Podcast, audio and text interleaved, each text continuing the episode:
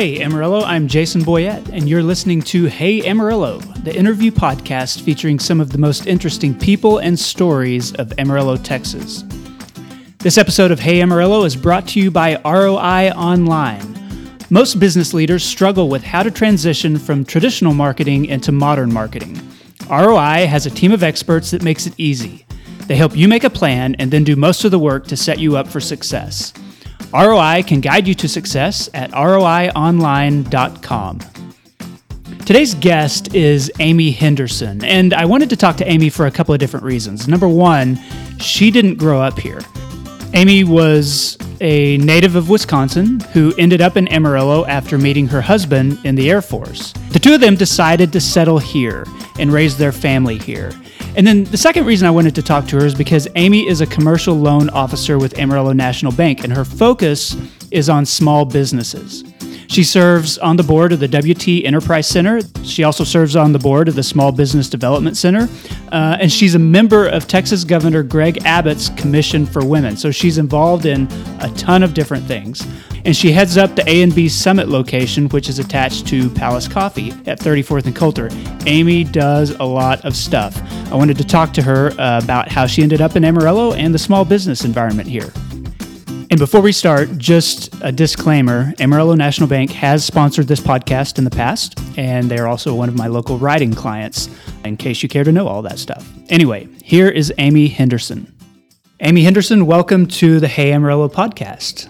Thank you. Thanks for being with me today. Um, I want to talk about your job. I want to talk about the work you do with Amarillo National Bank. But before we do that, let's kind of establish how you ended up here in Amarillo in the first place. So, why do you live here? I live here because my husband. It's all his fault. And so I'm going to blame it all on him. Um, my story is two weeks out of high school, I joined the Air Force and I turned 18 in basic training. Wow. And my nickname, I probably shouldn't say this, in basic training was Sweet Cheeks because I looked like a 12 year old boy. and I had an opportunity to have a, uh, a TDY to Saudi Arabia, and that's where I met my husband and fell in love and all that kind of good stuff. And when we were both about to get out, he got a job here in Amarillo. He's originally from a small town in southeast Colorado. When he told me he was from Colorado, it's Vigilant Mountains. No, it's Amarillo area. And he got a job out in the military, and I packed up my Geo Metro and told my mom I was moving to Texas. So, where did you grow up? In Wisconsin, in okay. Eau Claire. And did you have any idea, you know, somebody growing up in Wisconsin about the Panhandle or Amarillo, anything like that? Had did you have any preconceived ideas? I had no idea what Texas was. I had no idea at all. Um, so when my husband got a job here in Amarillo, I followed. Amarillo felt a lot like my hometown. And my hometown in Eau Claire was uh, a bigger city, agriculture surrounding it. Um, had a, a small town like Lake Tanglewood called Lake Wissota. I mean, so it has was very very similar in feeling. So it kind of felt like home already when we got moved here. Had you always wanted to be in the military, or was that a late decision? That was a late decision. I knew I wanted to go to college. Um, didn't know quite how to get there in high school. My grades were good, but not good enough to get scholarships. Being a girl, me and my girlfriend took the one of the ASVAB tests, and I scored well, and they started pursuing me, and it seemed like a good idea. So, what did you do? I was an information manager, which doesn't mean a whole lot. Um, it's clerical. Um, I did a lot of office work, but the opportunities it gave me, my first base was in Ramstein in Germany. Spent two years in Germany, did a lot of traveling. And then my other base was in uh, was in MacDill, which is Tampa, Florida. So really good bases for a single girl to be at. Mm-hmm. And then the opportunity in Saudi Arabia where I met my husband. And what was he doing at the time? He was in civil engineering, working on big refrigeration units. But this was during like Desert Shield, Desert Operation, Storm. yeah, Operation Southern Watch. Okay. Where they're watching the two parallels. Okay, and what kinds of things did did you learn? You know, being in the military was was it good for you, like personally, professionally? I think it was good for me to learn um, some self discipline. It was a kind of safe environment to grow up at. I mean, we had fun. We had co-ed dorms. I mean, to me, it was a lot like what college life would be like, um, except you had to be accountable. Mm-hmm. You still had to get up. You still had a job to do. If not, they're knocking on your door. And you still had to be physical fit. So you still had this perimeter. So you had to be in, but you also had open lanes also to grow as an individual. And then having those opportunities to travel, I think really broadened my mind and helped me develop into the person who I am today, which at that time I was too young. I didn't realize I was just drinking German beer. yeah. The process of coming back here, uh, your husband getting a job, and just moving to a brand new place that you didn't really know. What was what was that like? Yeah, I, am not sure how to answer that. I think I just went through the motions. I was, I just got out of the military. I thought I knew everything, which I didn't know anything at that time. But you'd been moving around a lot with the military yeah, exactly. anyway, so you weren't so, really planted anywhere. No, I wasn't planted anywhere. I knew I didn't want to go back to Wisconsin. Um, so Amarillo seemed like a great town. I got a job then at entry level positions at Amarillo National Bank, and started going to Amarillo College. What was the the first job that you had at the bank? I was a title clerk. And what does that mean? that means when you buy a new vehicle, if it needs any title work, you know, transfer the title, your vehicle title from the previous person's name into your name, or making sure that Amarillo National Bank was the lien holder. That was that was my job. What was your impression of Amarillo? You know, moving here out of the military, a young married person, no kids. I mean, what what was the city like? I think at that time we were really poor. Um, at that time, there wasn't really a whole lot to do. I didn't think. I mean, we were kind of out of the bar scene, so we didn't want to go to the bars and hang out, and we didn't couldn't afford to go out to eat. So really, at that time, there wasn't much to do if you're kind of in between that area in your life. You didn't have kids nope. for a while. No kids for a while. My um, husband's going through the Firemen's Academy. I was going to Amarillo College. We were just trying to make ends meet at that time. Did you have a sense of what you wanted to do with your life at that point? I mean, did did you get into the banking world going to AC? I mean, did did you were you looking at something like that or were you just kind of this is a job that'll get me through until something else happens? I think in the beginning it was a job to get me through to something else happens. I knew I wanted to um, finish my degree. I went um, um, starting at Amarillo College. I was going for an accounting degree, and I didn't want to take cost accounting. So when I transferred to WT, I, changed to finance. And being at the bank, um, the bank was kind of similar with employees and officers, kind of listed and officers, kind of had that same feel of class separation, not class separation, but you know, division in the bank. And I really liked that. And I had some good role models at the bank. So after um, I graduated from Amarillo College, I went to WT, and I transferred to different positions at the bank. Then that's where I decided I really had I knew I could see the opportunity to move up once I got my degree. And what was your degree in from WT? Finance. Did you enjoy it? I mean, is, is that something that I, I guess that, that you have a talent for or that you I like think doing? so. I enjoy it. I enjoy it very much. And it's uh, a great degree for what I'm doing now, you know, dealing with money and finance and investments and all that kind of good stuff. Tell me about starting at the bank as a young person, you know, a, person at college. I know that a lot of the employees that are in management positions now that are, you know, upper level positions started, you know, in the mailroom or as a teller or something like that. Is, you know, when you began, did you feel like that was a possibility? Uh, oh. Was it talked about at work? I don't think it was verbalized. I, you could just know that if you worked hard and a position was open, that you could move your way up in the bank did you feel like um, you know younger people, college students, and that sort of thing? I mean, did you feel pretty valued within the culture? Oh yeah. Or was definitely. it like, well, you guys do these menial jobs, and no. we'll do all the important stuff? Um, the really good thing about working at Amarillo National Bank, since it is family owned, they really treat the employees like family. And so um, I think I'm very blessed to start it off at Amarillo National Bank versus somewhere else because they do take care of their employees so much.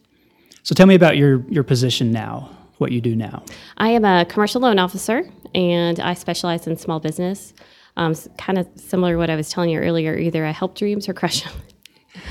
so, and my, my, my role is I really like to be in the trenches with small business customers and help them grow their business. Um, not really as a partner, but more of a consultant. And it's not really all about the loans, it's all about the cash flow. You know, how can we help them with their cash flow to help them grow their business? Because really, if you think about the big picture, if small business customers succeed, it helps the whole ecosystem here in Amarillo. If they're successful, they put more money in the bank, the bank's more successful, they provide jobs, it just feeds the whole ecosystem. Tell me about the relationships that a small business owner develops with a loan officer. I, I know that people, unless they have gone through that process, probably don't understand how important it is or understand even what it means to be a loan officer. So tell me, like, if somebody is starting a small mm-hmm. business, mm-hmm. tell me where you step in and, and what you do. So I just recently I have a customer come in. They want to open up a new business. They just moved moved here. They never owned a business before. Um, in the beginning, I'm the last stop they want to make, but the first stop too, because I know the resources here in Amarillo. Um, they need a business plan. They need to figure out how they're going to start the business, what their startup costs are, um, how they're going to run the business, who's going to do the books. And if you never owned a business before, you're not sure where all that is. So I'll direct them over to the Small Business Development Center. They can start holding their hand with business 101 classes and get their business plan put together. And then if they need investors at that time, uh, and then they can circle back to me. And then we look at Amarillo National Bank's the asset based lender, so we look at what we can lend if they're even lendable at that time. Sometimes they're not ready, and I have to say no. And that's a result of like the business plan. Business plan, um, credit scores. They may have some personal debt issues, may have some personal credit issues. Um, we're not going to take 100% of the risk. They may not even have cash to put into it with them. And so I tell them, I kind of go over what we're looking at and kind of work with them. If you do X, Y, and Z and come back, then maybe I can help you at that time. And some people come back and some people don't. And not everybody's meant to own a business. So if they don't come back, maybe that's a good thing for them. But you don't want to set them up for failure either. Talk to me about just the overall climate here in Amarillo for a small business owner. I mean, e- even if it's somebody who moves here and thinks, I, I want to try this, I want to start something new. The quality of life here is good, and so I want to try to plan a business. I mean, is, is it overall a good environment for that sort of thing to happen? I think it's a very good environment. Uh, Amarillo is a very entrepreneurial town. There's people, people out there who want to see them succeed. And if they get plugged into the right people on network, I mean, there's uh, the Small Business Development Centers, the WT Enterprise Center, all these different networking opportunities that they want to see them succeed. And so I think Amarillo is a great place to start a business. Can we talk about where we're recording this right now? Sure. So we are at the Amarillo National Bank Summit location, Yes. which is attached to Palace Coffee Shop. There's not a door between the two. It's just all sort of a free flowing Mm-hmm. type of environment. Tell me how that sort of came about and, and Mm-hmm. why this really unique workplace. Um, it was uh, came together about two years. Amarillo National Bank had the lease on this building. Keller Williams moved out, and what are we going to do with this building? Um, and they're like, well, we can move Amy Henderson out there, and I'm like, well, that's great, but let's rethink that. Just because I moved out there doesn't mean that also I'm going to have this wealth of new customers. What I really wanted to think about what drives customers to to me, and that's when I was thinking about the conference rooms that we have here. I was thinking about millennials and um, new business owners who are doing starting business off their laptops who are sitting at Palace Coffee. How do I get in front of those people? How do I at least start building a relationship with them? Because they don't even know they need a relationship with a bank because they're on their laptop. Um, this is not a unique concept. Uh, Chicago and New York, they have uh, Capital 360 cafes. We're kind of doing the similar thing where they're mirroring up with a bakery or a coffee shop to get in front of those customers that normally wouldn't, wouldn't come to a bank because they're doing everything online.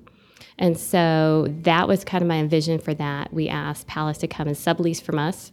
And then we talked about the conference rooms. The conference rooms, and my vision was a place for professionals to have a place to have a meeting. It was another opportunity for me to build relationships with somebody who may not have a relationship already with Amarillo National Bank or provide office space. I have um, the symphony in here. I have Amarillo College. We have a lot of different people utilizing these rooms, and And they can just reserve those rooms yep, they're free. yeah, for free. Do And- not have to bank with us.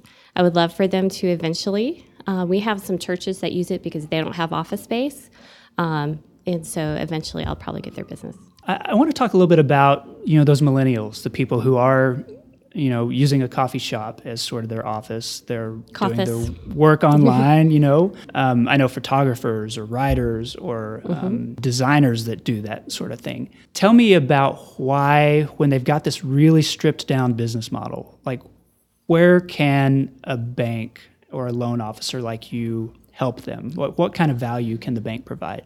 They still need a bank, you know, to have a checking account, have the basic services that we have, and we have all the same online services than the, the regional national banks do. So we we can offer that. We can offer fantastic customer service. Um, if they just need somebody something to bounce off, they can come in my office anytime. Say, look, I have this business idea. What do you think about it? Um, it's not necessarily all about the loans, and the loans come with the relationship later on. So if they have this business idea, and I go, well, have you talked to so and so at the Enterprise Center, or have you talked to, um, I know some angel investors, and then it builds that relationship. And then from there, if they do need some type of lending later on, it's an easier piece. We've already talked about it, already know about their business model, and then we could talk about how we can make that fit into a business loan. Um, I, I want to talk a little bit about some of the other things that you're involved with. I know that uh, you mentioned the the Small Business Development Enterprise Center. You've Yep. been pretty involved with a lot of that. I'm on both advisory boards. Okay. Um, and then I, I also know that you are on the Governor's Commission for Women. Yes. Uh, tell me about that. What what that commission is and, and how that happened.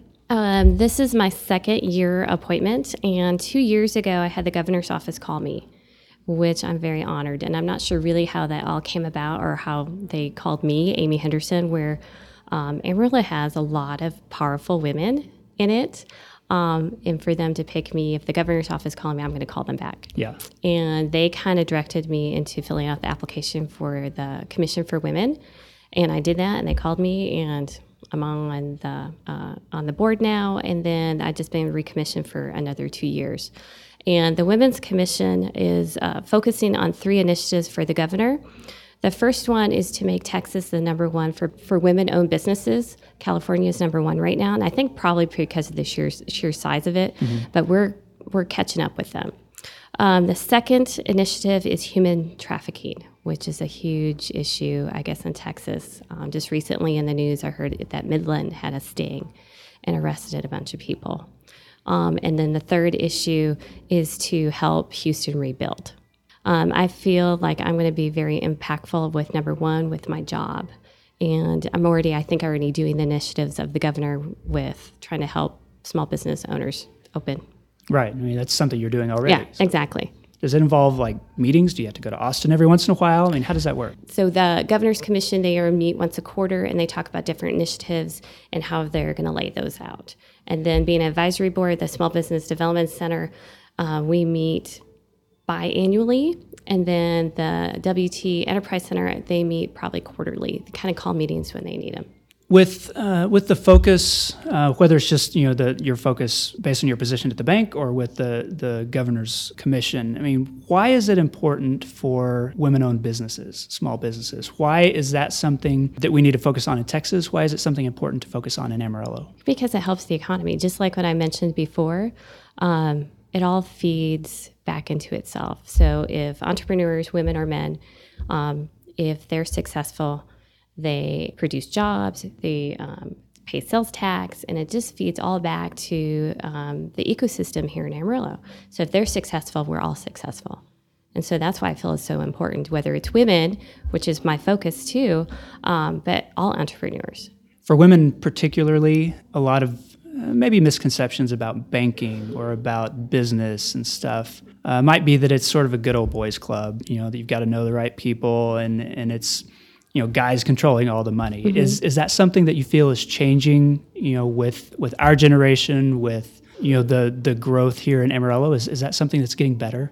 I think it is getting better, you know, but Amarillo is still very close knit. And I don't think it's the good old boys. Um, it's just being close knit community where you really need to get plugged in and um, just network and get to know people because it's all about relationships. And so some of those people who have been here for a very long time, um, their businesses are very generational. They already have that network established. So it may be perceived as a good old boy network, but really they just have that network already established. Um, so it may be perceived hard to kind of break into that. But once you do, it's just all about relationships, in my opinion. You know, you you sort of ended up in Amarillo. I, I don't get the feeling that It was on a destination. you decided, okay, this is this is what we're going to do. But you've been here for 20 plus years. So why? I mean, why have you stayed around? We've stayed because this is home now. We're raising our kids here. That um, I think because it is such a close knit community that you always know everybody. And uh, what I found in Amarillo is that if um, you know someone's hurt or if there's an issue or a cause, the next thing you know, there's a a food train. People are going to come and donate meals. People just really want to take care of their neighbors here still in Amarillo. And I think that's what keeps us here. Um, even as now we're kind of entering our second stage in our life, you know, what are we going to do after the kids go to college? Um, we probably will stay here in Amarillo and travel because Amarillo's home.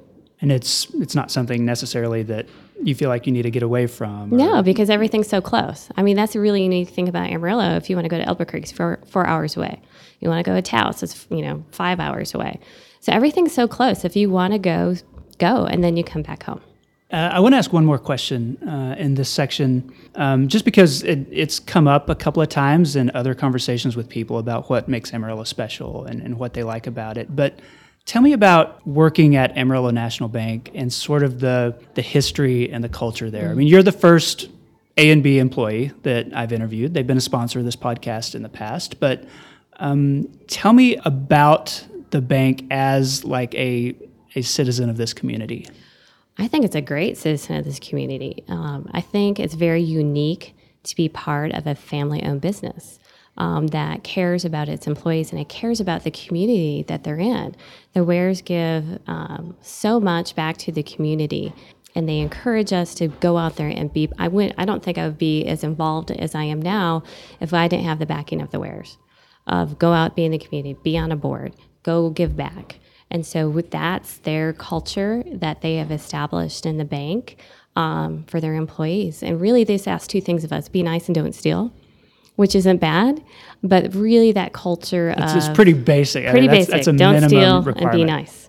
Um, but really, that culture of just giving back to the community, they ingrain it into all of the officers and even the employees. They encourage everybody to go out there and donate their time and their energy into back to the community. And so beyond, you know, the boards that you've served on and things like that, I mean, do you and your family volunteer in, in any other types of places or We spend all of our free time playing hockey. okay. I know hockey is kind of big, big sport in Amarillo. it is a, well, it kind of it's is. actually it, it is becoming bigger, right? It's growing. Both my kids play hockey, my son and my daughter. Um, and I really enjoy kind of being part of that hockey tribe, as we call it. Um, it's really close knit of people. We've watched the kids go from four year olds all the way up to high school. We don't have ice year round, so we really have to fight for our hockey, and we do a lot of traveling. Um, so you get to be really close friends with these other parents. Um, but we've enjoyed it. It's great for my kids um, to learn some really good life lessons how to play as a team, how to lose as a team. Um, if you don't get to play, work harder. And we have some good coaches. so tell me what that's like. If if a kid wants to play basketball, you know, there's school gymnasiums, there's basketball courts everywhere. If they want to play soccer, obviously you can do that everywhere. Mm-hmm. But what happens if you do want to play hockey and you want to practice? I mean, tell me about trying to find, you know, ice that, that you can play on. It's, it's very difficult because once the bulls are done, the ice goes away. Mm-hmm. And so, really, we want to see our own sheet of ice someday where we have ice year round. Um, just me and my husband are planning our summer, and our summer is based around what hockey camps we're going to send the kids. They're uh, week long. Uh, we're going to go to Albuquerque, go to Rio Rancho on one of the camps that Austin Stutter is putting on. And I, like our whole time and our whole money is based around where are these hockey camps that we're going to send our kids in the summer to keep up their hockey skills. Do you see the culture growing enough in Amarillo to where there is a permanent, you know, resource, a, a permanent ice rink that people can use? I'm hoping so. It's growing um, to see our learn to play kids to have one of our biggest um, amount of kids in there from the little ones that are coming up. I think it's coming. Um, I just don't know what that looks like in the future, but I really feel like it's time that we have our own sheet of ice dedicated, whether we become a nonprofit and raise the money or someone donates that. I mean, that's kind of outside of my realm right now with the hockey organization, but I think it's important to keep the program going that we eventually get our own sheet of ice. The lead sponsor of Hey Amarillo is ROI Online.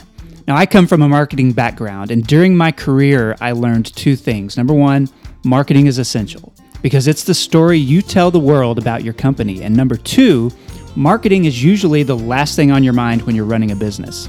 Maybe you're leading a company, you're you've got to be thinking strategically, or maybe you're deeply involved in some form of production. Whatever the case, you don't have time for the details of marketing. You don't have time to do social media or build an email list or keep a website up to date. That's why you need ROI Online. This local group of marketing experts will come alongside your business to help tell your story. So you get an entire team of people who are invested in building your brand, but you don't have to manage them. You don't have to babysit them. They'll do the heavy lifting while you focus on the bigger picture. And the results speak for themselves. To learn more about how ROI Online can help your business, visit roionline.com or follow them on Instagram or Facebook. ROI Online, leading the modern marketing movement. Okay, I'm back with Amy Henderson of Amarillo National Bank. Amy, this is the part of the podcast I call Eight Straight. Okay. I'm going to ask you eight straight questions, and as my guest, your job is to answer those questions. Okay. If you don't answer them, it'll be a really awkward podcast interview. So answer those in whatever degree of detail you'd like to.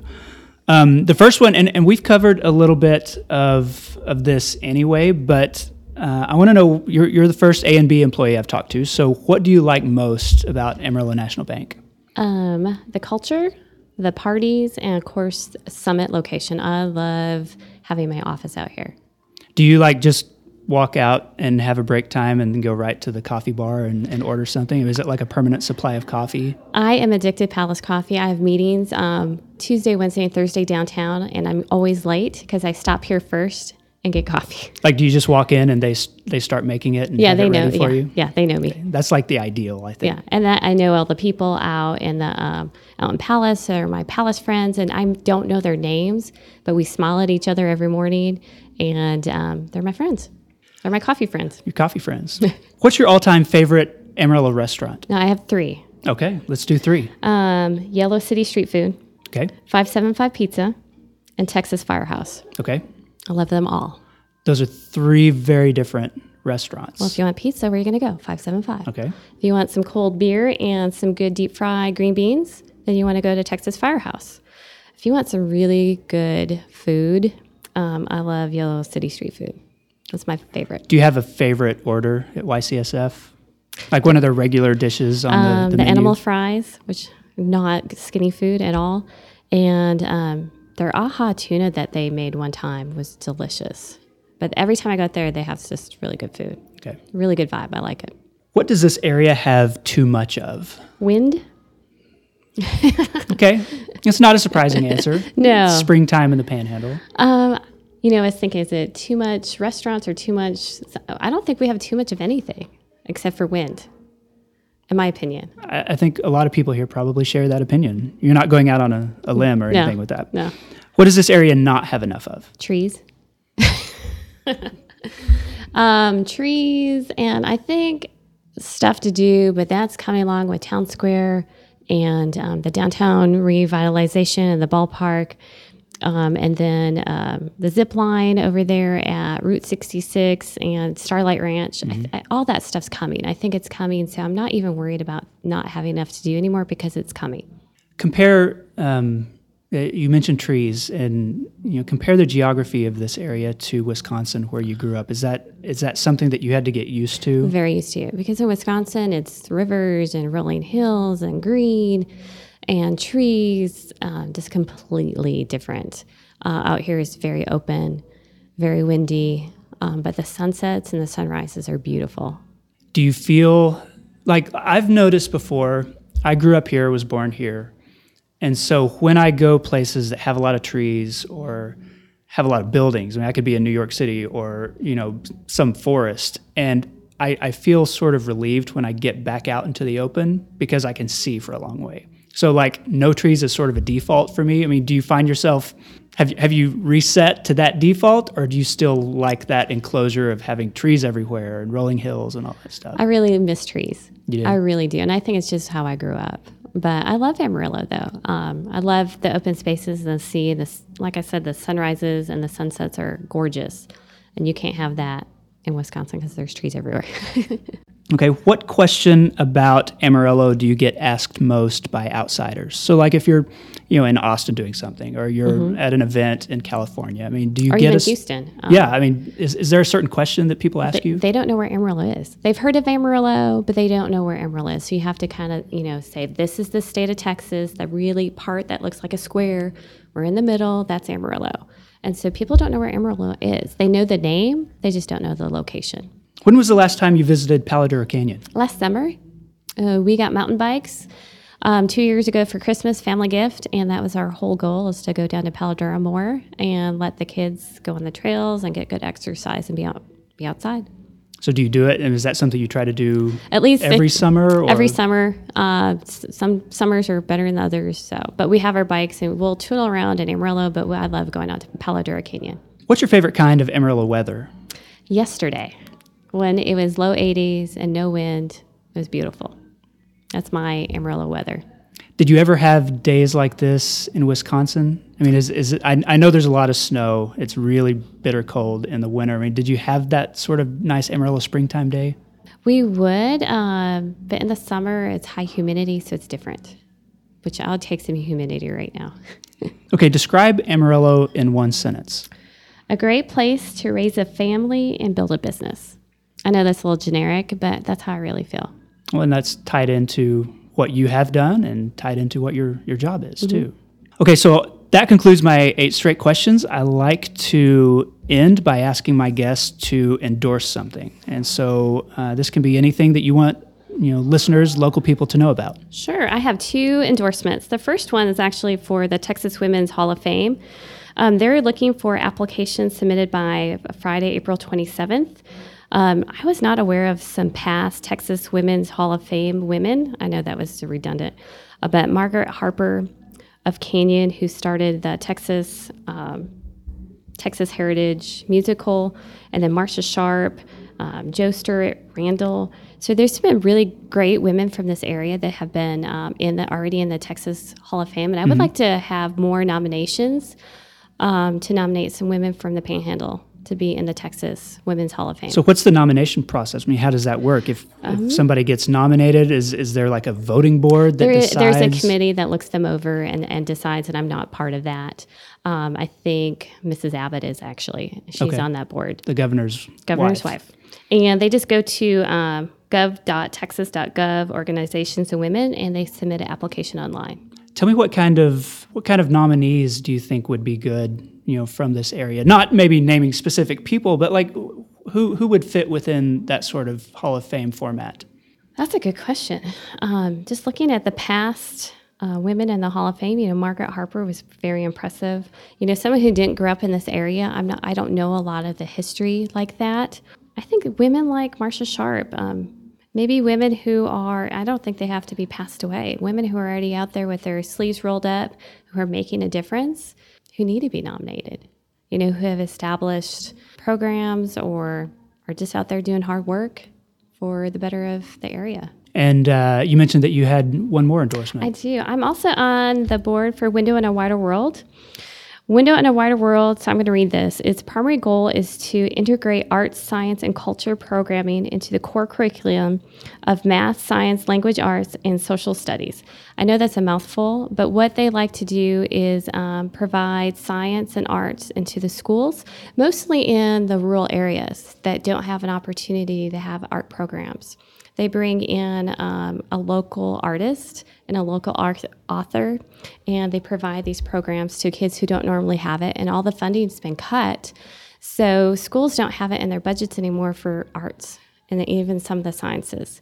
And we are working on a study with WT that's going to show that having these programs in school actually improve test scores. So it's a really important program for people to kind of get behind. Of course, we're always looking for donations and people to be part of it, just to be aware of what we're doing. Um, I think it'd be fantastic for the endorsement. Amy Henderson, thank you so much for being on the show. Thank you. This was great. Thank you. And that concludes today's show. I want to say thanks to Amy Henderson for talking with me for this episode. If you want to learn more about Window on a Wider World, go to windowоnawiderworld.org. Um, if you want to nominate somebody for the Texas Women's Hall of Fame, I think that's a great idea. There's plenty of panhandle women who would be a great choice for that. Go to gov.texas.gov and search for the Texas Women's Hall of Fame. Uh, there's a little search box in the upper right hand corner of that screen. gov.texas.gov. Thanks uh, to ROI Online for sponsoring this episode, and especially I want to thank you for listening. If you like the show, if you enjoy it, please leave a review. Tell a friend about it. Share the love, share the podcast. Help me uh, introduce this show to more and more people. My name is Jason Boyett, and I'll see you next week.